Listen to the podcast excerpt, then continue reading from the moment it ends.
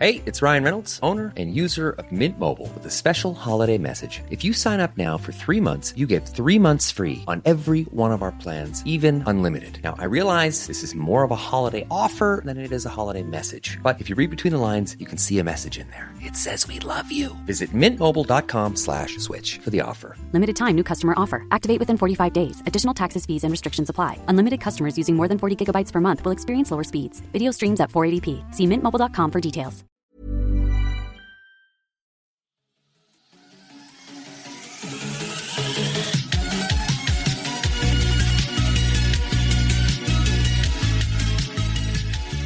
This is My Kind of Weird, a podcast where two people swap and pitch three kinds of media something watchable, something readable, and something listenable to see if each other says at the end, that's my kind of weird.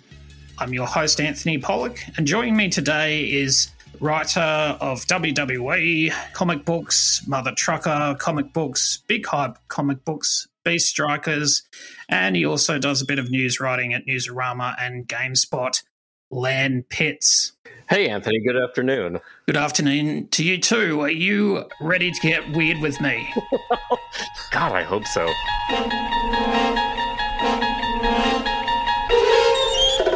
All right, Lan, present your something watchable. So I gave you uh, Psycho Goreman to watch. Many moons ago, a nameless evil was imprisoned in a place far beyond reach. Hurry up! If he were ever to be released, it would spell certain doom for all existence. Is that fear I smell? Your planet will be torn to pieces, and I will Mimi, trade your look! screams as I rip. Is this yours? Oh. B? Uh. Oh my god. The gem of Paraxidike. Whoever wields it is able to command me. Go over there. And wait for us to come back in the morning. And for those who don't know, it was a it's a Canadian movie uh, that's Power Rangers almost via a Troma lens. And someone pitched it to me like that, and it was an instant like, oh, it's great. It's on Shudder. It's on. It, you can rent it for through Amazon. Perfect. Let's let's do this. And it became uh, maybe my favorite movie of the year. It's everything I really loved about weird '80s movies, um, ranging from you know it, it took things from like you know Flight to the Navigator, obviously, to uh, just level of weirdness of something you'd find from like even uh, Meet the Feebles. Not to you know Okay. to that sort of level. If anyone who's ever seen Meet the Feebles, but it's definitely just you know Toxic Crusader, uh, Sergeant Kabuki Man, weird weird shit like that. That was just completely up my alley. Uh, So, what did you think of it? Having me given this to you? I mean, it's a lot of schlocky horror fun, isn't it? Um, Yeah, Schlocky, that's that's a good word. Yeah, absolutely. It uh yeah, it um it gave it, gave a lot. I, I liked the the usage of I mean Psycho Goreman, the character or PG for short, as the you know, that's kind of the um propaganda they're giving us all the way through the film. You have to call him PG. Um uh which I wondered if that was tongue in cheek because they knew that the film was not going to be rated PG. Not Um, at all. But, um, but um, he almost reminded me of a comedic uh, Djinn type character in uh, uh, as of uh, thinking of Wishmaster here from the eighties. Kind of remind me of that. yeah. Or if like like Pinhead had a stand up routine or something like that. It was very he is the yeah he's the gay comedic icon i think we deserve for uh 2021 so yeah. Yeah, exactly. Definitely the S and M icon of the eighties and nineties. That's for sure. i just it was just everything that i just loved uh those costumes were fun uh Mm. family dynamics Mm. nothing's really resolved like not you Mm. know it's not a it's it's a feel good movie but not really if you think about how it ends with pg basically destroying the world Yeah. uh so but Yeah. that uh, what i love about this movie is kind of like what i like about um kind of movies like uh skull island king kong skull Okay. island Yep. it lets you know what it is. The same with Pacific Rim. It lets you know mm. what it is up front. Mm. Here's what you paid for. Now mm. we, are going to tell you what it is, and then we're just going to get to it. There's no real, there's no real build up. it's instantly hitting you in the face with it, and mm. I love that when when film kind of does that. It tells you up front what it's about, and uh, you can either you realize you can either you know not continue or go forward with it. And obviously, mm. I have uh, gone forward.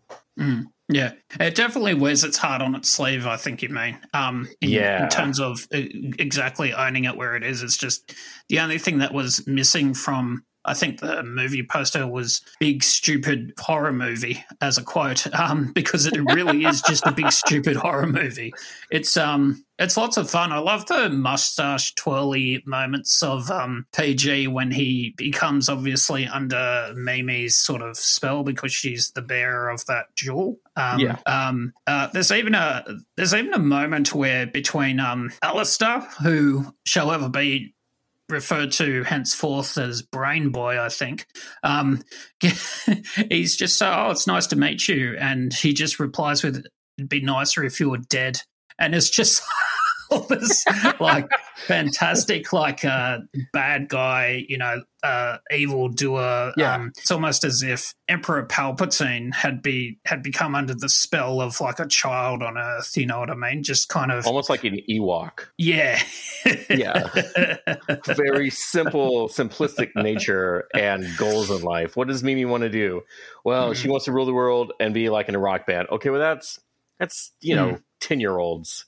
There's mm. no depth into what they want. So yeah, definitely something like that. Yeah, it's it's definitely one of those movies that makes me harken back to those Troma films and to those weird uh 80s movies kind of like that yeah. it, it, it's a perfect love letter to those yeah yeah i uh i've i found it i tried not to read too much into this film because there's a bit of a narrative going on with that men are lazy and stupid and can't amount to anything. going on. And it kind of continued to resonate through the whole film um, as just uh, all I could really think of uh, was uh, what's the the father's name? Actually, I have the list here. The father's name, Greg. I just loved him, just like copying all the jokes and all the the uh, the humor at his expense and all the pranks at his expense as well. right, right. I, Greg's a really fun character because he's he's he's in it to win it. Like that mm. whole character serves zero purpose aside mm. from maybe minor empathy with Mimi. Like just kind mm. of he knows this kid's a pain in the ass but yep. he also realizes, well, what are you going to do? What, what are you going to do? So, um, I don't know. I had a dad like that. so just, yeah, you, yeah, he's out of control. I don't know. Whatever. Yeah. It's fine. It's kind of like a, uh, not sure if you're a Rick and Morty fan. Most people are these days. It's hard to find someone who's not. What's the father's name? Is it Jerry in Jerry, Rick and Morty? Yeah, yeah, yeah. Chris he's bas- yeah, he's basically um, Jerry imagined as a human. Um, uh,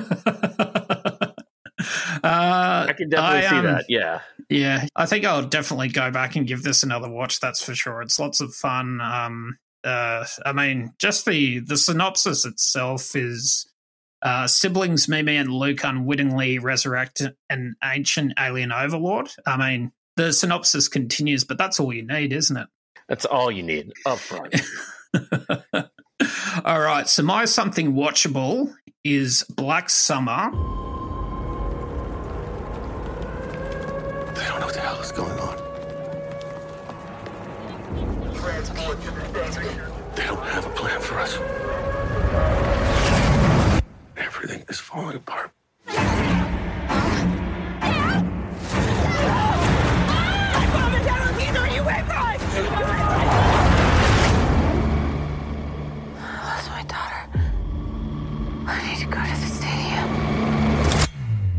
Out of here. We gotta make hard decisions. which is a Netflix original series. Now, how did you go with Black Summer Lan?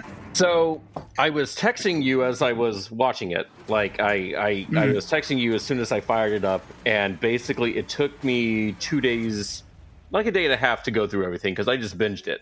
Because Yeah. I was drawn in immediately. Like this show was not something I had even heard of before you recommended it to me. Because Ah. Netflix has so many original content, so much shows, so Yeah. much. So it, it it's gargantuan. It's so voluminous of what they have in their catalog now. It's it's kind of stupid. But I had never Yeah. even heard of the show. I was like, oh, is this like a? Is this kind of like dark? Is this? And so I'm watching it, and about the time, about maybe episode four or something, I take a break and I do my research about it. I never even heard of Z Nation. Oh, really? I Oh, was like, okay. is this, a, is this is this what World War Z? No, something Hmm. completely different off that. So I had never even heard of Z Nation. I was like, oh man, well I really love DJ Qualls, so I'll check out some of Hmm. that real quick. Hmm. And I was like, okay, okay, now I get it. But but Z Nation is a lot more humorous. Oh yeah, big time. It's It- it's um it's basically um the no frills version of um, Walking Dead with a bit of humor inside. Right. It's, Black Summer, zero comedy. Yeah. There's- It it takes itself. I don't want to say it takes itself way too seriously, but there's moments where I'm like, oh my god, we have like we have Lost Boys kind of civilization in the school. Uh, I, I I text you when I got to the diner episode after I fi- after I finished the diner episode, and that's the kind of Mhm. what I really want to talk about. What great television was that whole episode? Mm. just the tension builds they're stuck in the diner they're they start to not trust each other um and because we see william and son's relationship like already sort of like can can this work can this not work um Yeah. barbara getting completely fucked over um uh rose not that better off either um but oh yeah, Barbara's the one who's in God. the car and she trusts the guy. Yeah, yeah, yeah. yeah, yeah, yeah, yeah. The, the older Yeah, lady. yeah, Yeah. yeah. And so I knew when that situation happened was like, oh man, she's not going to last. And then, you know, William helps her and everything and uh, all that jazz. But Yeah. it, it's so good because it's different. It's a completely different structure because you have the episode names and then you have the chapters within the episode. So it almost Yes, reads, it's very comic book format and how it's structured uh, and how everything because I also got a sense of like elements of Lost in there. And Oh, okay. How, so? uh, um, well, diner episode, perfect example of that because we see different angles by the end of it because we see Rose's angle Oh, at the very yep, end because yep. they're coming up to it as everyone else is leaving. So it's sort of how everyone's intertwined with one another and Mm. how uh, every kind of story bleeds into everyone else's story. So, Mhm. uh, and just how, again, with the chapter breaks and everything, how Lost kind of did that with the flashbacks and different sort of um, story angles and everything like that. So, but I haven't started the second season. I'm definitely going to because I saw uh, the saw the trailer for it and I was like, okay, his son's got long hair now. Is Yeah. what's even happening with the stadium because of how it, I'm not going to spoil how it ends and everything. Uh, but it's so like how everyone hyped up the stadium. I'm like, okay, we're going to get to the stadium. We're going to get to the stadium. I'm like, this Yeah. this isn't going to end well for anybody involved mm. because we, No, we- no, of course not. Easy to get to in the center of town. This, Oh my God, spells you're right. disaster. yeah it it's absolute chaos and how like all these you know uh i want to know more about you know spears spears had a really good story Mhm. um but yeah really really good bingeable tv really it's uh it's digestible it's definitely better if you just binge it uh because of how it i can kind of see how it would be difficult to lose track of who's dead and who's alive I mean, because I feel people- like people go in and out fairly quickly so if you miss something, like, oh, where's that one guy? Oh, he was just eaten like 13 seconds ago. Oh, I missed that. Oh, okay. like, uh, like uh, Lance, Lance's whole thing. It's like, wait, where is Lance? Is he alive? Oh, he Mhm. is. There he is. Mhm. Okay. So, uh, yeah, I, I don't know. I felt like it's just, I, I feel like how that story is structured is best to binge. Mhm. Otherwise, I, I don't know. I feel like a person like me could easily just get lost, but I'm scatterbrained as is. But yeah, no, that was that was that was good stuff. That was real good stuff. So yeah, so the reason I I'm pitching it is because this is a horror show that's unlike any other. It's unlike any um uh, horror movie as well, or zombie movie, I should say more accurately. It what I find really interesting about it is the different use of camera techniques throughout the entire uh, series and continues on to the second season as well. Is at the start you kind of assume it's almost like found footage, but then it uses different uh, uh, like first person and third person uh, Yeah. camera sort Yeah. of uh, perspectives and angles and things like that. It almost and then it will suddenly change to a standard sort of scene, like in the scene with that uh, seedy nightclub where um old mate with the beard touched Rose a bit too many places. Um, and and uh, at the same time, what it also does because it's such a it's such a roller coaster ride, you know, it's just constant uh, reaction to situations and just pure survival. It's there's very little sort of you know weapons used in this film. Uh, sorry, in this show, there's very little uh, guns used in this show as well. So it's just complete um, reaction and adrenaline filled binging TV. Uh, the interesting thing I find about as well is by not by the characters not really addressing each other and finding out each other's names and all those sorts of things. It sort of reduces them to pure animal instinct, which is exactly what the show is about. It's just about a pure survival, pure animal instinct. The the idea of what happens when a sort of an animal is sort of backed into a corner and how they react. There's definitely that narrative going on, but it also sort of celebrates what a zombie apocalypse could be like from different angles. I mean, you've got the the Asian woman and not being able to speak a word of English. You've got the you know the sort of the hicks that rock up. You've got the the privileged white girl trying to find her daughter. You've even got the the deaf guy in it as well, who is an actor who is actually deaf. So it it celebrates a lot of I guess, um, perspectives of what a zombie apocalypse would actually be like if if one actually happened in America. Um, and at the same time, it's there's the way the zombies act and react is more akin to 20 da 28 days later and 28 weeks later zombies. If I know they're not technically zombies, but they're more like that as well. So it's great for that too. Yeah, well, I I was going to go back to uh there there's a few scenes where it's lots of weapons. It's all weapons, all guns. Uh the rave that didn't seem like a smart place to hold a rave or a reasonable reason to hold a wave. Um, No, no. um, Well, I guess uh, that rave. Um, so the way I read that scene was it was in a biker like bar or something, or like a um, like a the headquarters of a, a bikie gang. That's the Right. way I read it. Uh, having gone to some shows back in the day uh, at bikie headquarters um, uh, to see bands and things like that. Uh, so that's the way I read it. Yeah, no, that's uh, that's not a bad take at all. Um, it just seemed very unnecessary.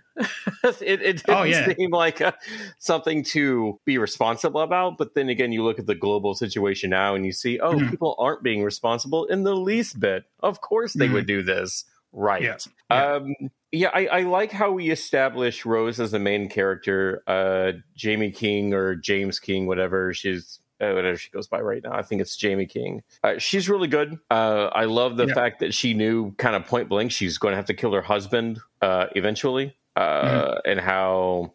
Uh, I mean, you set up her story there, and uh, Lance had a really interesting story. Uh, son trying to find her mother. It it really is like a, I guess, a melting pot sort of of just everyone really trying to come together. We have nothing in common except for we don't want to die or mm. become whatever these things are. Because at one point, yeah. uh, the person wasn't bit; she just came back. Like she yeah. got hit by a car and then she just came back. So uh, we, we, you know, we we still aren't 100 percent sure of why why you know what's the cause here, and that's such a it's such a minor point in these stories, mm-hmm. and I'm glad they kept it that way because it doesn't matter. It, mm-hmm. It's the least of the concern, much like how you said they don't really care about each other's names. It's just, hey, let's go. Like it's it's reaction. You don't stop to make introductions when you're on the move like that. About Maybe to get Aiden. Yeah. Right, right. When you do have, right. Uh, obviously, if you're in the car and you're and you have that time and you're you know you have time yes you can introduce yourself but it's never it's never a it should never be a um priority in this mm. sort of survival case so mm. yeah mm. Th- th- that's my thought about that but really good tv and um like i said i'll, I'll fire up the second season uh this week for sure just going to add one more tidbit as well. You you're aware of the Z Nation connection, but because Z Nation is also uh, connected to Sharknado. Uh, two of the Z Nation characters end up Is in it? a Sharknado. yeah, uh, I believe it's either the third or the fourth one. They end up in there. So Sharknado what? and Z Nation are part of the same universe, and so this show by proxy is part of the same universe as Sharknado. So let that spin your head for a, for a good half an hour. uh, yeah, that also I completely missed. So Good lord. All right. All right. Present your something readable. So I gave you one of my favorite comics of the past. Well, it's more than 10 years now. But I guess one of my favorite comics of the 21st century. We'll just do it that way. It's the Unwritten Volume 1 by um, Mike Carey and Peter Gross, who mm. did such a great job of uh, Lucifer back in Vertigo books when Vertigo, you know, was still around before it did its thing. Uh, and I I love this series because I love literature and you're able to pull things because it, it wasn't it wasn't a lazy approach. I feel like you do no. have you obviously you do have the Harry Potter analog sort of in a way, and you can pull from literature without it being lazy sort of how like fables fables got lazy uh but you can pull from these characters and you can make them literally whatever but i feel like you it it's more intelligent there's definitely more you have to not be into but i i i love tommy i love susie i i love i love mingus just what a cool like little little. Was that the the flying cat? The winged cat, yeah. yeah um, okay. And so just it was definitely just one of my favorite series, and I felt like as I was reading it, it became it should have been the um the heir of Sandman, uh, Sandman's mm. heir. And, you know, it got all these Eisner nominations when it came out. It got Best New Series, Best Ongoing Series. Uh, but I, I, think it lost Best New Series to Chew I think that was like the same year of that year, but it's still right, they yeah. stopped the Oscar, I mean the uh, Eisner nomination stickers on the books and everything, and it's one of my it's one of my favorite series. So, mm. what did you think about this? I mean, I haven't read the whole the whole series. Uh, just going to put that out there. So, I binge read the the volume uh, this morning. So, um, I found it almost Lovecraftian in in areas. I found it almost yeah. It was kind of like yeah. if um, in the Mouth of Madness, the film was crossed over with Harry Potter, and I feel like that's what this is what you get. Um, it's a very, I guess, question had been uh, about reality, what is real. Um, uh, obviously, family and secrets are uh, definitely ongoing themes going on. Um, that, I that, found that latter one for sure. Uh, secrets. Yes. yeah. Yeah. um, uh, identity, you could say, as well, is also a theme that's uh, as uh, what's the name of the main character again? Um, Tommy. Tom. Tommy. Yeah. Oh, it's Tom, isn't he? He doesn't like to be Well, called Tom. right, Tom Um, Taylor, but yeah. also, I found the the whole idea that there's a a character called Tom Taylor quite funny in itself, um, because of the um, Writer, uh, right. because of the writer. Yeah, um, but um, uh, I wonder if he's aware of this series and if he finds that uh, humorous himself. Uh, Anyway, oh, yeah, um, he's he's definitely aware of the series. um, so I found the uh, I found the la- so let's start with the sort of the first uh, comic that's collected in the volume. I find I found that initially I found sort of what they were foreshadowing and the pacing of it to be quite slow. Um, I found the the the back the background of the character and his constant sort of uh, talking with uh, and going back with his, uh, I guess, his press agent or what have you, his his agent, full stop, um, a bit bit on the nose at times, but eventually it kind of bore a bit of fruit once he got through sort of the first half of that, so that was okay. Um, I feel like it really got into the meat and bones of what this was actually going to be when we found that there's this um, uh, I've forgotten his name, but the the character with the sickle that's stalking him. Um, uh, uh, I can't remember his name, but anyway, when when we find out that he somehow has a hand that sort of liquefies people, um, okay, that's fine.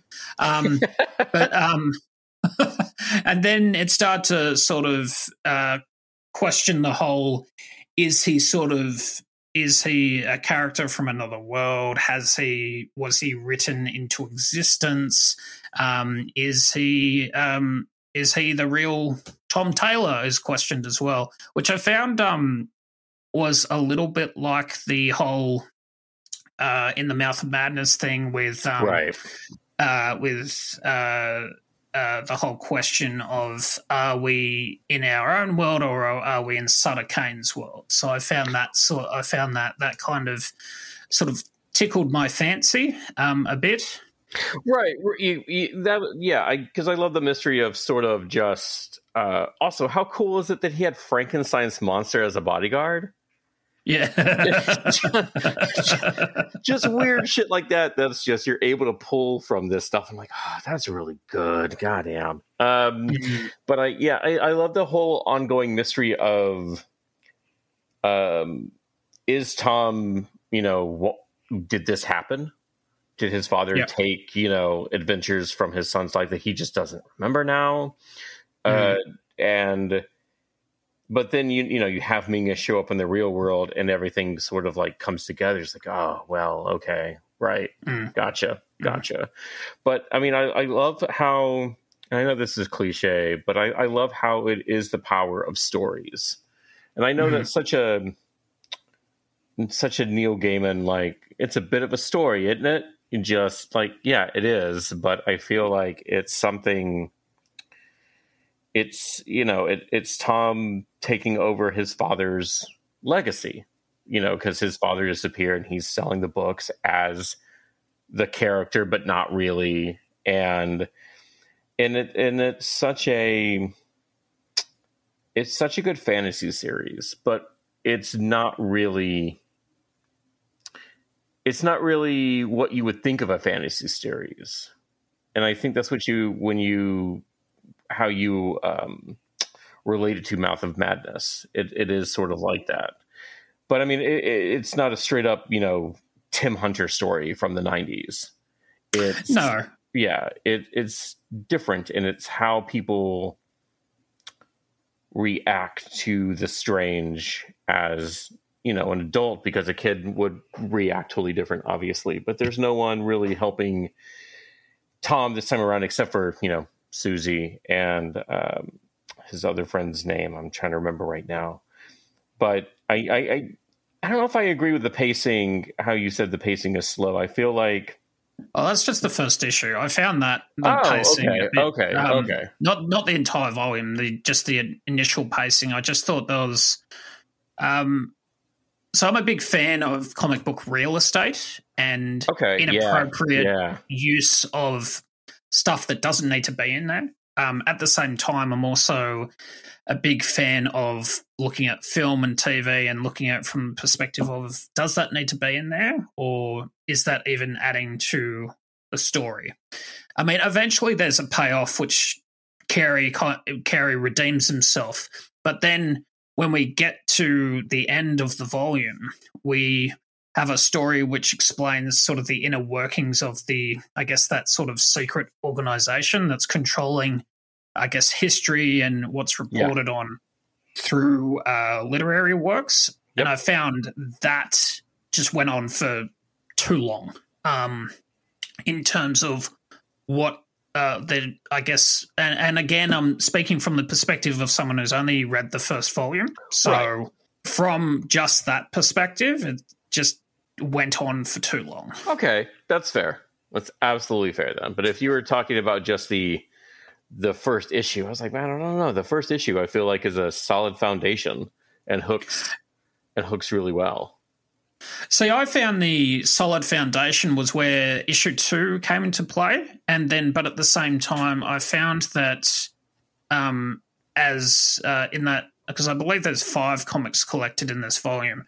I yeah. found that with that fifth comic, which is the one I'm talking to, that I think just the way that story progresses just go, goes on for too long. I found that that is where some people who liked the first four issues may have tapped out no, yeah, I totally get that. So my something readable is Commanders in Crisis number one, which is out through Image Comics, and I'm assuming you've read this one because everyone seems to uh, have read it at this point. Yeah, I I, I read it um, maybe like a month or so before it hit uh, before it hit things. Um, mm. So I had to go back and reread it. I was like, oh, it's been a while since I've touched this. Yeah, it's okay. a um, it's an interesting look at, I guess, superheroes and what they can look like. Um, I've only just like everyone's been talking about for ages, and um, so I finally got around to purchasing it. I'm just think I'll, I'll take the dive. Let's let's see what we have, and I just um, it's an interesting modern take on superheroes and creating new IP. I'm not sure if I even like all of the characters which is interesting for me. But then I want to read more about the characters. And then this isn't really pitching it, but as such, but it's just, I, I guess it's uh, interesting commentary on the the narrative of superheroes, the the arrogance of superheroes, the arrogance of the superhero genre, full stop, about how there's nothing really in this comic that wants me to that really jumps at me. But at the same time i feel like i want to read more to see where it goes just to just to see how it plays out. Now i don't know if that's me as a comic fan but i wonder if this comic is relying on too too many other aspects of what is contained in it for it to survive i don't feel like the the story of the first issue has as much meat and bones as it probably could have we are definitely on the same page for this. yeah. Uh, yeah. It, it, was, and I love Steve. Steve's one of my oldest friends in the game, and I, I, I love his works. And you know, we we had the Martian Manhunter team back together for this, but it was so. Uh, it it definitely yeah you're right about like I don't even know if I like the all the characters. No, I mm. feel like I didn't know all the characters because he had to introduce so many. So I just got like a small bite of their existence and but if it's it you know, it's essentially the same character, same sort of well, at least how they're introduced. Mm-hmm. And you know, the obviously the same sort of um power that they hold uh in their world uh as uh, president and yeah, that was on the nose for me. That was. uh, I don't know if it's just because I'm Australian and uh, Australians, by sort of by nature, we're often distru- distrusting of Americana, full stop, and Americanization and its influence on the world. So you're not but, wrong. Uh, but um, I'm just, I just, I mean, I feel like for a lot of people who see that ending in the first uh, issue, just like, oh, they're all presidents. Well, fuck this comic book. I'll read something else. Um, that's that's it's just very it's just very arrogant. Um, the the arrogance throughout this this entire uh, issue. I don't know if it continues on. And look, while the characters might be cool, I just find it interesting that I wonder if this got greenlit just on the credentials alone of Steve Orlando. Well, I, I mean, David is a pretty solid artist. I really enjoyed what he was bringing to the table. Um, Yeah. I mean, like I said, I, I enjoyed their Martian Manhunter book, Mm. and Yep. uh, what both of those, uh, uh, what Steve brought to John, and and Mhm. everything like that, and Yeah. um, I I love what David you know has done in the past, and it's a very nice, clean. Um, I, I like saying the word cartoony, but people consider that a derogatory term, and I wish they wouldn't, uh, because it's what it feels like. It Really? definitely, yeah. It, it would- you'd be surprised when people would say, you know, when I used to review comics and stuff, I'd say like, oh, it's it's very cartoony style, and I'll get you know a DM like, Hey, mail in the morning. You're right. It's just like, why do you why do you feel like my stuff's cartoony? I'm like, because it's very animated looking. Like this looks like a cartoon. That's not a Mhm. bad thing. It's like when um when Shaner was bursting on the scene, and now his style has definitely uh, you know evolved over ten years.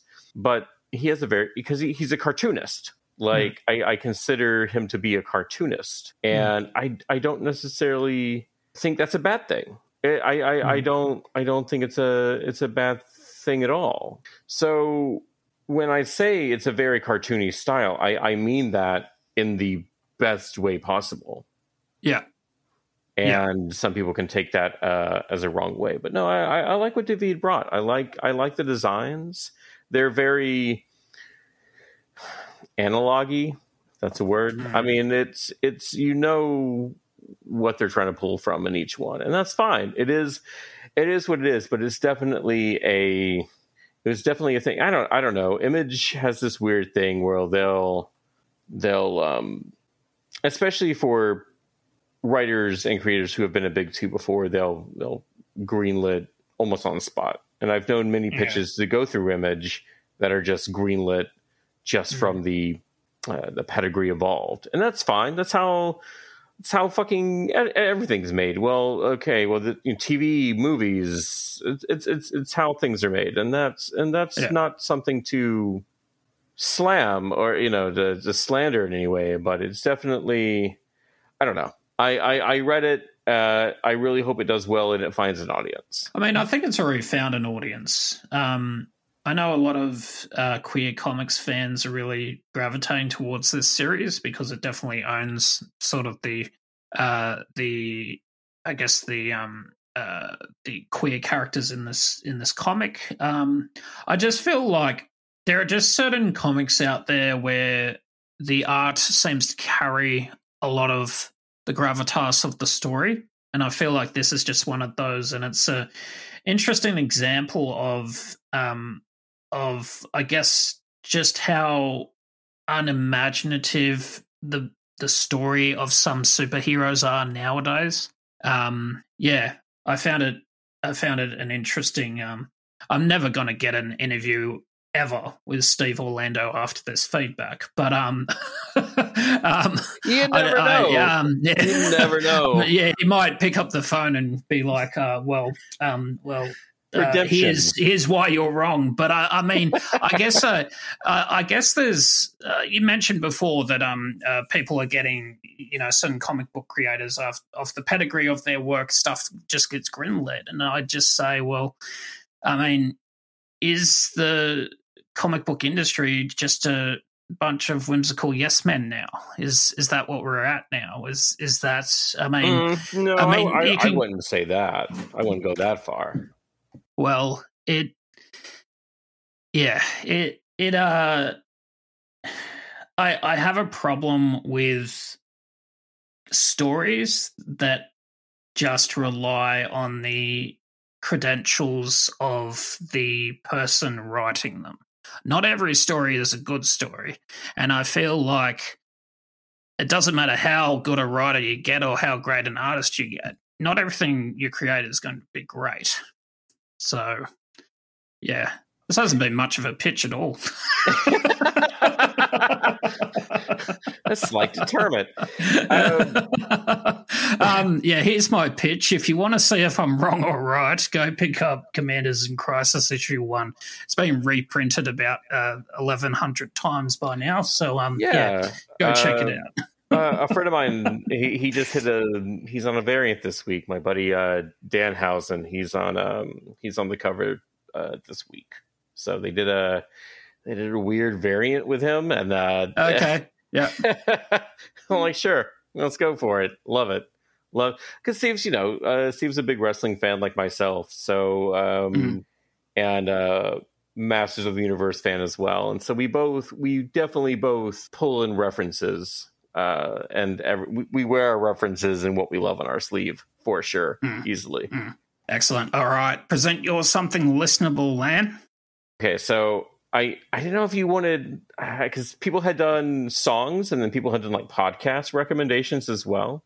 Anything so, that I can listen to, anything you can listen to. Can listen to. Yeah. So I gave you uh, one of my favorite podcast episodes, "Punch Up the Jam," with the eye to eye history, essentially uh, from the a Goofy movie. I'll tell you the chorus lyrics, although they're not going to do anything for you because the lyrics to the song are simply generic as hell. But if we listen to each other's heart, we'll find we're never too far apart. So they share a heart. And maybe, maybe love is the reason why, for the first time ever, we're seeing it eye to eye. Yeah, Hammurabi's code. And again, if you can't hear in the way I'm saying it, the letter I, the number two, the letter I, which is, if you're wondering, and it's one of my favorite episodes because uh, what a great song, what a great fun pop song, but also the history of the song and how it works so well.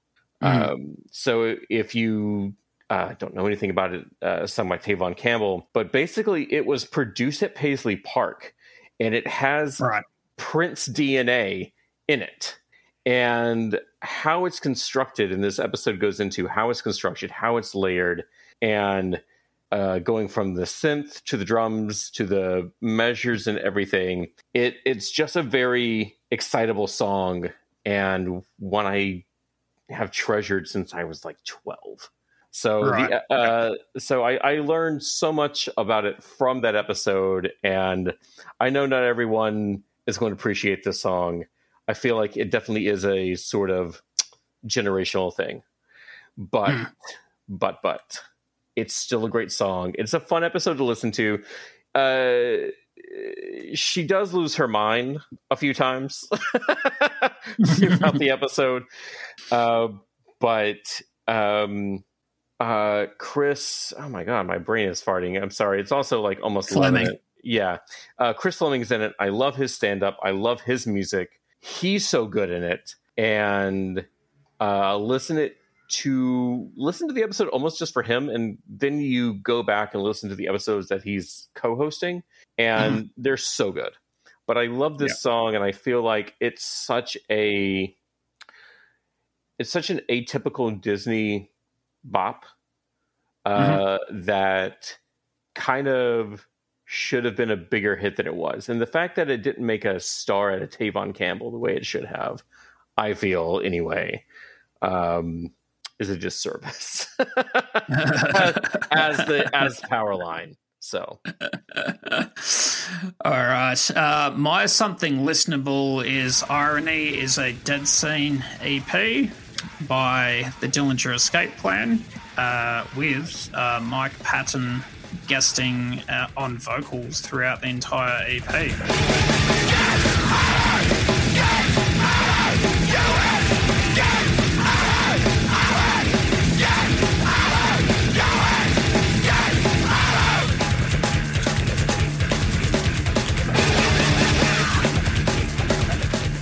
Much of a mathcore fan, uh, Lan? Uh, no. Um, I listened to Dillinger Escape Plan before, but the fact that it's so weird. Okay, so this is the first album pretty much after their singer left, and Yeah. he was replaced on this album, but they had already replaced their full time lyricist for like a whole year when they were on tour. So it's Yeah. uh, so I'm not too familiar with who Mike Patton actually was. Oh, Uh, um, the singer of Faith No More and Mr. Bungle. Oh, duh. Okay, yeah, definitely Faith No More. Yeah. Um, So, um, not to be confused with the New World song, um, but, but uh, which is such a good song. It's one of my favorite songs. and probably one of my favorite videos because I actually learned how to do the signing on that because they do part Oh, of it in sign language. Yeah. Um, so uh, it definitely felt like something in my thrashing days I would have been able to do. Uh, I haven't Mm-hmm. thrashed since maybe, um, God, maybe 2006 at like a Dragon Force concert. So Yeah, okay. Yeah. like I said, I'm almost 40. My my bones my bones just get tired looking at it. So um, Yeah, yeah. I Uh, can't. I- I, I can't remember the last time I had banged at a concert. I'm I'm usually near wherever the bar is. As you know, Right, Find it sort of a happy medium between bar and still being able, able to see the stage, and I'm good. Right. So um, I'm pulling up the list again because I, I actually enjoyed one song construct. Uh, the rest Yeah. of it just it felt not like something I'd really just kind of blast away. Uh, Yeah. But what I liked, I liked there was one. Let me go back to what I had, and I'm pulling up the Spotify again. So, uh, Pig Latin, I really enjoyed uh, Okay. the the guitar uh, like slow intro to how Pig Latin was kind of actually constructed.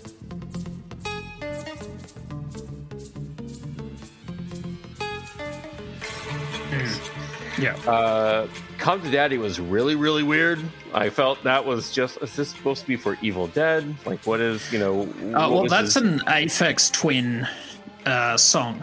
Oh, okay. This all makes sense. It felt, yeah, Yeah. it definitely felt like something, especially uh, Hollywood Squares and When Good Dogs Do Bad Things, kind of almost had like a um, Chemical Brothers vibe to it. Uh, okay. At right. least just l- like uh, lyrically structured. All right, Um, yeah. So uh, that's that's kind of my thoughts on that. Now, like I said, I'm really. Um, it, it definitely felt like a completely different vibe than what they were doing with, um, like uh, uh, calculating infinity. So Oh yeah, yep, yep. yeah, it, it was completely different. I mean, but but this is only three, four years maybe after that. So, um, yeah, it, it uh, definitely just kind of different beginnings across the board. Um, but uh, yeah, I find I just needed like uh, I think I added what did I add? I think I added something to like my workout playlist. I'm looking at the album again, see what I just added. I think I did actually add Pig Latin into my one of my workout playlists. Um, uh, so yeah, it's definitely sort of like outside of my usual audio uh, wheelhouse. Uh, Yeah. because most of my stuff, right? Most of the stuff I've because I I can't I can't listen to stuff while I write. I listen to stuff while I clean. I just put on Uh, TV. see, when I Yeah. write, I I um listen to a lot of uh, post rock, which is um, not sure if you're familiar with the post rock genre, but post rock is it's basically instrumental, sort of progressive rock and progressive metal. So it's um it's real. It's kind of it's almost like uh, compositions and less like songs. So I actually listen to a lot of that, and I also listen to a lot of sort of um, sometimes like uh, drony sort of new wave kind of stuff as well, Okay. and electronica. So I just can't. I, I'm like you. I can't. If it has, if I'm writing and there's lyrics in it, game over. I can't do it. I just do can't do it. Like, yeah. So and if I do, I start I start typing in the lyrics of the song I'm Yep. listening to. It or just I'll, I'll just start humming and get distracted easily. That's Yeah. why I put on I put on TV. Like I'm in the middle of like a I'm almost done watch, rewatching Mad Men for like the three hundred thousandth time. But like so for like work stuff, I put on like Philip Glass, um, or like Destiny's soundtrack, uh, video Mhm. game soundtracks. That's kind of that's kind of my big my big big thing. I love video Okay. game soundtracks. Um, what did I just uh, my friend Jonathan just made a playlist for from beat 'em ups. So I have a beat 'em up beats playlist. Um, um, I wish I had an instrumental for my Super Sentai openings because I love the Super Sentai like whole series, especially. Some of these themes didn't need to go as hard as they did, but they do. They go pretty hard. Mm. Bioman's theme's really good. Um, Live Man seems really good. Um, Shinkenger's theme's really good. Uh, so, but I wish I had instrumental. Otherwise, I just start singing like in Japan. So that's why I do like, okay, well, here's Street Fighter. I'm just going down my Spotify playlist right now. Um, first band soundtrack, uh, Street Fighter Five, um, Destiny, uh, other Philip Glass, because uh, Philip Glass did this really good Dracula soundtrack. So mm. uh, for the 30, 30th anniversary, for the 60th anniversary, 70th anniversary, they put the Universal Monsters, uh, Universal movie Monsters on Blu-ray. But for the Dracula one, there's a special edition that they have the original score whenever it's active. There was not a lot of music to this movie, but they made uh, Philip Glass redid redid the entire music for it and there's uh, him playing him playing music for the entire movie. And it's such a good score. And but that's also me being really really into Philip Glass and like Tangerine Dream. I love Tangerine Tangerine Dream. Uh, their legend. Uh, if you remember the movie Legend, the '80s fantasy movie Legend with uh, Tom mm, Cruise, Tim mm. Curry. Yeah, there's two. There's two scores. You have the theatrical um, Tangerine Dream soundtrack, uh, which is really really good, but there's a special edition with the because they wanted to do a um, a more classical instrumental uh, fantasy type. So they had Jerry Goldsmith do a soundtrack for it, and so there's right, a yeah. Jerry Goldsmith score to it. But there's it's really hard topping what Tangerine Dream did for that. Um, but yeah, I um, yeah. Uh, when I'm also not, I, I, I like um I like power metal, like really stupid power metal, like Power Wolf. I, I, love Power Wolf, Blind Guardian, Dragon Force, uh, the Sword, um, God, what's it? Hammerfall. Um, uh, there's a new one I just discovered recently. Um, Beast, uh, the Beast in Black. That's a good one. Their whole okay. album. What was their album? What was that album called? Let me do a quick plug for that. So uh, uh, it's literally just called uh, Beast in Black, and their self-titled album. Go out and find that because it's really, really good. Uh, also from yeah. Hell with Love. So excellent. Well, this um this EP I find is interesting because it's two very different but also similar sort of artists sort of converging and creating an experiment. Um, so I mean, uh, all music gave the album, well, the EP a four out of five, and it was I, fa- I found it came at an interesting time where um, it was between calculating Infinity and Miss Machine for Dillinger Escape Plan. So mm-hmm. Miss Machine is where they just absolutely exploded, and then at the same time, it was sort of just towards the a sort of I guess end of Mike Patton's real experimental phase with his voice. So I found that interesting as well. So, yeah, this was so. You said experimental, but it, it was definitely, I don't want to say avant garde, but it's definitely. Oh, yeah, avant garde would be accurate. Yeah. Um, I just didn't want to say that. It just sounds kind of bougie, but Mikey. yeah, yeah, exactly. but it was definitely very avant garde for what would come even when you put into like um I was never a big fan of this. I was already like in my 20s when this came out with screamo bands and shit like that. Mm, it definitely yeah. kind of felt like there was this merging of traditional punk from like 70s uh, to what we would eventually get with bands um, Oh yeah, like Dillinger yeah. Escape Plan is a hundred percent. It's if Frank if Frank Zappa was in a punk band, that's what you'd get. Yeah, yeah, okay, yep. Or King Crimson, or you know, well, uh, it, yeah, because you can definitely hear the prog rock sort of uh, yeah. foundation to a lot of this. Yeah, the the usage of jazz riffs, the mixing of hardcore punk in in the mix, it's there as well. Um, so let's do the verdicts now. Lan, out of all of my picks, were any of those you're kind of weird? Yeah, Black Summer. Hell yeah. Hell yeah. Absolutely. Absolutely. Yeah. Like I said, I'm, I'm wanna I'm excited to start the second season. Um, I think we're both on the same page of what this story brings and how it's like people who might have been burned out on uh, Walking Dead. This feels Yeah. like such a a gut punch to Mhm. zombie Yeah. genre. Like it's it's pure survival. Uh, it's like ninety five percent um, survival, five percent drama, because a lot of these dudes just end up as cannon fodder. Like you barely have time to even remember their names, and you have to remember because everything moves quickly, especially those first three episodes. Everything moves so quickly because you're introducing to the characters, and then by the end they're dead. Mm. Uh, so it, it it definitely feels energetic. It, it's it's I hate saying uh, movie review jargon, but uh, I'll allow this cliche this one time. High octane. It definitely feels like high octane. I'm I think you and I right. see eye to eye on that I hate it. phrase. I hate Like, it. Right. Ever since it was Right. used on on um, Mad Max, uh, someone, some reviewer and critic used high octane um, action in it, and uh, Jesus for that Christ. entire like the twelve months that pre- that kind of followed, high octane was used in every single review ever. Like it, it just But uh, it's so every movie review that had an action scene had high octane in there. Right, but if it's an action scene, it should already be. It's fucking exciting. You don't need high Mm. octane to go with it.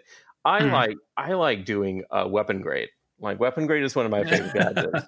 so like this definitely feels like a zombie uh, Walking Dead, like uh, on weapon grade steroids. Like Mm-hmm. that's that's kind of like where I I I kind of put that there. But yeah, high octane. It's so, ugh.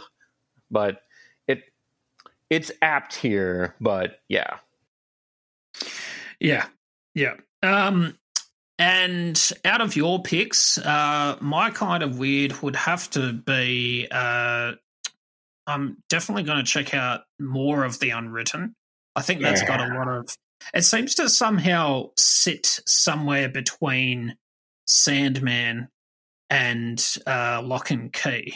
Um, it's some. It's like it's kind of like somewhere in between. Yeah, yeah, Um, definitely, definitely more lock and key than Sandman. But yeah, yeah. absolutely, absolutely. Um, and uh, the only annoying thing is, though, I noticed that um, uh, like Fables is on my to read list, and I haven't gotten around to it. And I noticed there's a crossover in future volumes, so that's slightly annoying. I'm going to have to read that as well.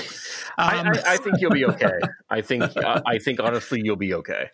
Okay, great. Um, Psycho Goreman was lots of fun. Uh, it's just, it's really is just fun for the whole family. Um, if your family is all over is all over fifteen, it's uh, fun for the whole family. And um, uh, I'm going to check out Punch Up the Jam as well. Yes, please, please DM me when you get to that episode. Excellent, shall do. All right, we're going to go on a quick sponsor break. And when we get back, we're going to talk to Lan a little bit more about a project he's working on. Do you like horror? Do you like the supernatural? The spooky? Do you like bone chillingly, terrifyingly horrifying true stories of real life? But you're actually just a big baby like me? Well, my name's James, and welcome to the Scared Shitless podcast. Every week, I retell a terrifying true horror story to friends and colleagues, as well as hear their true life horror stories and experiences. Join me as I go on a journey of ooky spookiness and scare myself shitless in the making. So, Lan, you're working on your own comic book at the moment, correct? Uh, yeah, there'll be a few. There'll be a few more. God, what's it's July? Okay, so something should be announced in August, and then Yep. things get pushed back. But I mean, they're still they're still getting made, so that's at least a good thing. But there, yeah, but yeah, I have um. I have Beast Heart Strikers uh, on Comixology with uh, Joe So Hunter. that Joe Hunter, yeah, yeah, yeah, yeah, yeah. So it's it's our it's our homage to Power Rangers, Sailor Moon, Super Yeah. Sentai, just in general, Yeah. everything we kind of like about that genre. But it's there's a fun there's a fun I guess, interesting twist that's going to be uh, talked about. I guess Right. revealed. So uh, we haven't really Yeah. gotten into it much with the story base, but DIY comics is hard, man. Holy shit! Oh yeah, oh yeah, yeah, yeah, yeah, yeah, yeah. I'm fi- finishing up a uh, anthology um, that we're releasing um, through SodaandTellpass.com. It's a uh, it's a uh, post-apocalyptic anthology called "Producing the End of the World," and um, twenty writers, uh, I think fourteen artists, and I want to have a nap. Uh, That's what a bundle of chaos. yeah, yeah. so uh yeah, I can uh, I can appreciate that. What's coming out next? Like what's the is it is it the um Beast Heart Strikers? Is that the one? Yeah, Or- so we we just did we just did Beast Heart Strikers three um last month, and I have a thing in Deadbeats two with Matt Harding, and that's a name I know. yeah, yeah, Matt's great. Matt's great. Uh, I have a thing. Let's see, there's two big things I can't talk about now. So right now it's back to working on um, BHS and Yeah. trying to get that. But yeah, it'll be, and then we have a major announcement coming for that soon. So it's it's Nice. it's hard, man. Mm, I, mm. I, it's so interesting when people are like, oh, writing's easy. Writing can be easy, but writing, I feel like if writing comes too naturally, it might not be good.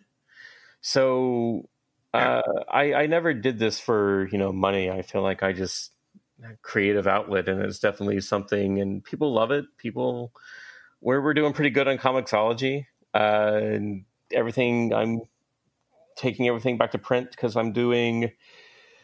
I'm doing two shows. Um, I'll be doing Dragon Con in Atlanta, which is my uh, former Yeah. home show. I'm I'm from Atlanta, but I live in Baltimore now. And Yeah. Twin I've always heard good things about Dragon Con. That's Sure. the that's kind of like the queer friendly con in America. Is that is that the one? I mean, it's one of them. I mean, it's it's super gay and super wild, but yeah, it's There's It- nothing it's- wrong with that. Yeah, no, nothing. It, it's never. It's not one thing. It's comics. It's pop culture. It's sci-fi. It's Yeah. cartoons. It's literature. Um, but I mean, I've been going since you know this would be my. I've been going since like 2000, 2001, 2002. So Yeah. Okay. Nice. yeah. Um, and then Twin Cities Comic Con, the inaugural Twin Cities Comic Con in October. That'll be in Minneapolis. I've never been to Minneapolis, so I'm excited. So I'm taking everything back to print, getting merch ready, getting shirts ready, uh, and just kind of promoting that brand for while we can. So Yeah. Yeah. Nice. Nice. Now you've written WWE comics, no? oh yeah, Yeah. And um, which which run did you do? Was it the Boom run or? yeah. I did the I did some boom stories. Um, Okay. I really hope it's not one of the WWE comics. I, I a Titan was it Titan Um, did it at one point? Uh, yeah. No, No, I remember. See, my problem with wrestling comics, and and I'm I'd like your opinion on this as well. There's with other comics, there's there's uh, sort of like a um, there's a stake involved. I don't feel like there's as much stake involved with certain wrestling comics that are based on existing wrestlers. Just because, I mean, we know what's going to happen, don't we?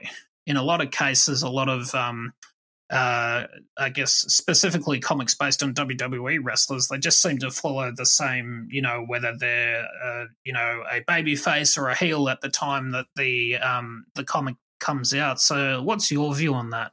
That, So that I- sort of I- dynamic. Yeah, so I mean, basically, yeah, we, we we have to work within the rules and stories that they've already told, but we work in between those.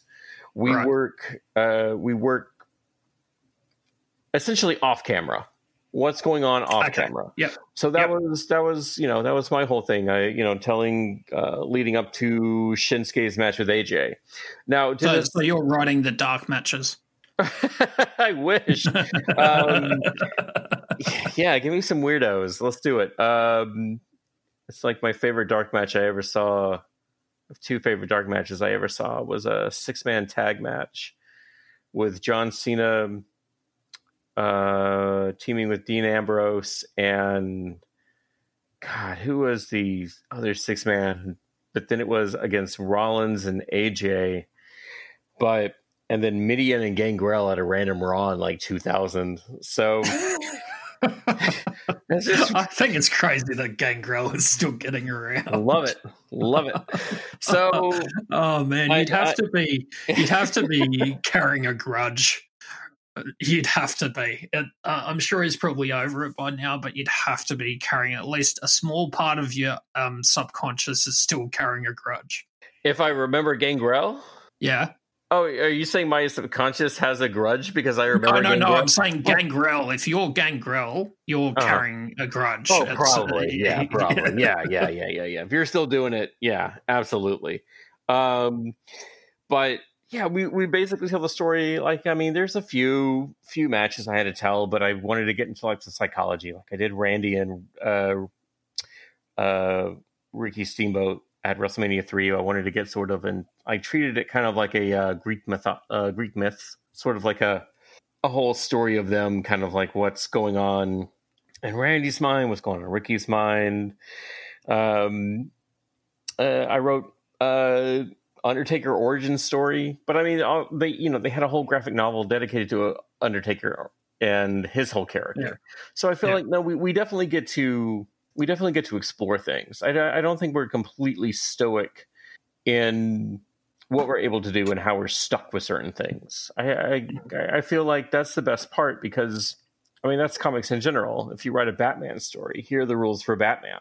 You mm-hmm. can't just you know do weird shit to Batman unless you you know want to commit to it, um, which you know people have, and that's not a bad thing. I feel like if I'm going to go on a tangent. So I feel like it's one of those things where if you see wrestling as one thing, that's a very limited view. If you see it as just like a male, I hate even saying male soap opera because women, most women in my life love wrestling too. Most women, non non-binary, femme presenting women, uh, people in my life. Um, so if if you view wrestling as just this one thing, I feel like that's very limited because it's such a good hmm. storytelling media medium, and that's what you know. I, I I say it's not a it's not a genre. It's not a.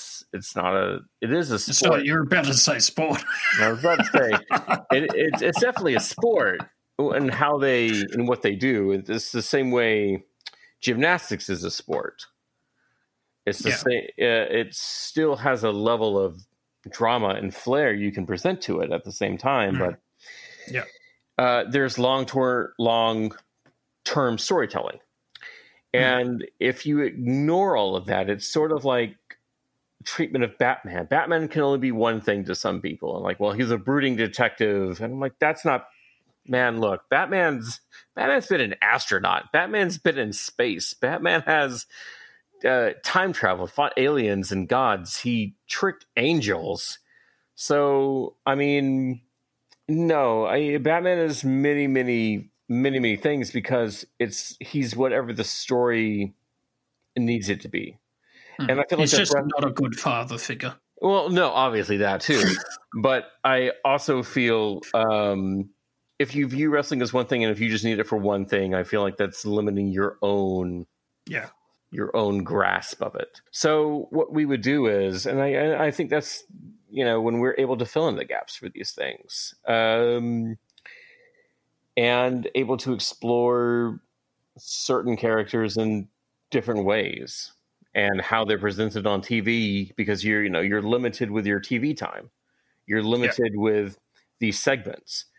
We can go nuts with everything afterwards as long as you know we get the okay with it. Mm, uh, yeah. They yeah. they they approved mm, WWE approved much more than they turned down, and mm, for that yeah, I, I, I pitched weird shit to them. Mm. So I can't. It's interesting because, um, yeah, I, I wonder if the the overall creative control that they they always that that we always hear that they seem to have that um as long as the over uh, as long as what you're I'm assuming as long as what you're writing doesn't affect what they're telling on TV then it's No. it's fine. Not No? at all. No, Oh, yeah, okay. yeah. It doesn't affect because we've we've already done because you know comics takes a lot you know a lot longer to produce than TV. So Hmm. shit's already happened. We have to Mm. take what's already happened and then build a story around that. Ah, gotcha. Gotcha. Yeah, yeah, yeah, yeah. Uh, nothing Yeah. was nothing was um, coinciding. Hmm. Everything was kind of like linear. So they do Mhm. shit, and then we'd have to like, you know, months later. Okay, well here's Mhm. you know here's our story on that. Mhm. So um, I, I don't know. I feel like that's a lot more fun, and plus we can again we can just do weird things. What Dennis, uh, Serge, and Tim, and um, um, everyone brought to that brought to that table creatively was just so fun. Um, a lot of the times, and um, like you know, they had Seth being haunted by Finn Balor's demon. Like, yes, fuck yes, give me more of that in wrestling. Give me more. Give me The more. worst thing they ever did with Finn Balor was try and make him a sex symbol. As soon as they did that, ugh, it's horrid. Not really, because look at that dude. Do it. but don't do that. Well, the thing is, he was already a good-looking guy, but I mean, as soon as you start having matches, oh, okay, well, when they tried to make him more babyface, and it's just kind of like, no, I, I feel like this guy sort of walked the fine line between babyface and heel, and I thought he did that really well. Um, You have a dude who looks like this, whose alter ego is supposed to be he can summon a literal demon from Irish mythology, and he's the Hmm. good guy? No, what? no. What are you Sounds doing? right to me. What are you doing? like, Topsy turvy land, land. I know. So, man, just it's so it's just so weird when people were like, okay, well, we can't, you know, we can't have the okay, well, Undertaker stuff's passe. I'm like, no, it's not. You just need to evolve it. Mhm. Bray Wyatt was perfect for that. Before even Fiend, before the Fiend, before Deleter of Worlds, Bray Wyatt was so good at what he was doing, Mhm. and they neutered him for whatever stupid reason. Yeah. Yeah. And that was It was, it was interesting because uh, what they did to him was synonymous with what they did with Striker back in the late 90s, early 2000s. Soon as they did that whole sort of teacher thing with um, Striker, he. Oh, that was like just- 2009, 2010. was it really that late?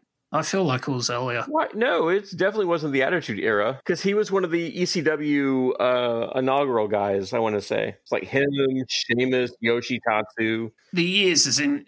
In uh, you know, inconsequential. It's more Okay, the, right. what, what they did with that character. Yeah, yeah, Where can people find you online, my friend? everywhere. I am everywhere. I am inside this computer right now. So, Yeah. um, easy You're way. even. Uh, I really hope you're not on the conservative um, social media platform GETTR. You heard of that? You're not on Oh, that, I did hear about GETTR. Yeah, yeah. Which was supposed to be. I thought it was like Getter. No, but apparently it's a weird amalgamation of Get Together, and that is so fucking stupid. It's so fucked up, isn't it? It's, it's if you ever want to ha- laugh your butt off, go to the look it up on your um, app store um, and look at the comments. And every single comment is written as if it's Donald Trump. It's pretty funny. yeah, because I know uh, he had a few fake accounts, and I learned that he um he was trying to sue Facebook, Google, and Twitter today. And let me tell you, uh, Rudy Giuliani's license is also suspended in DC. So Mm. he's got to get this whole legal team.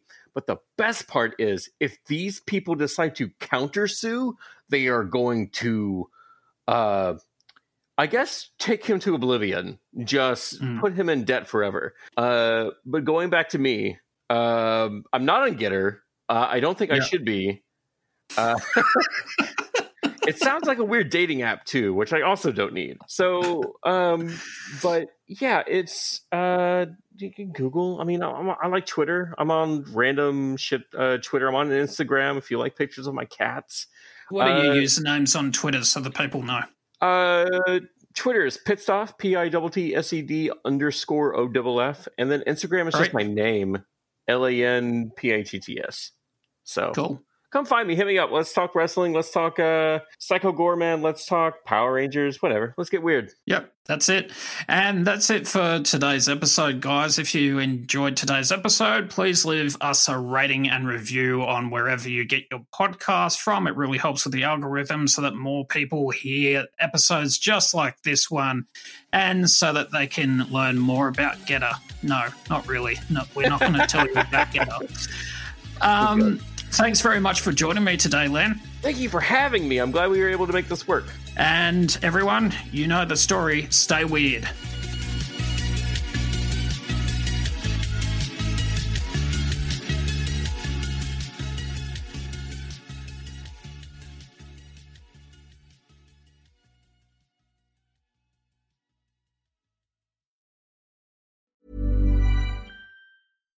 Tired of ads crashing your comedy podcast party? Good news. Ad-free listening on Amazon Music is included with your Prime membership. Just head to amazon.com slash ad-free comedy to catch up on the latest episodes without the ads. Enjoy thousands of ACAST shows ad-free for Prime subscribers. Some shows may have ads.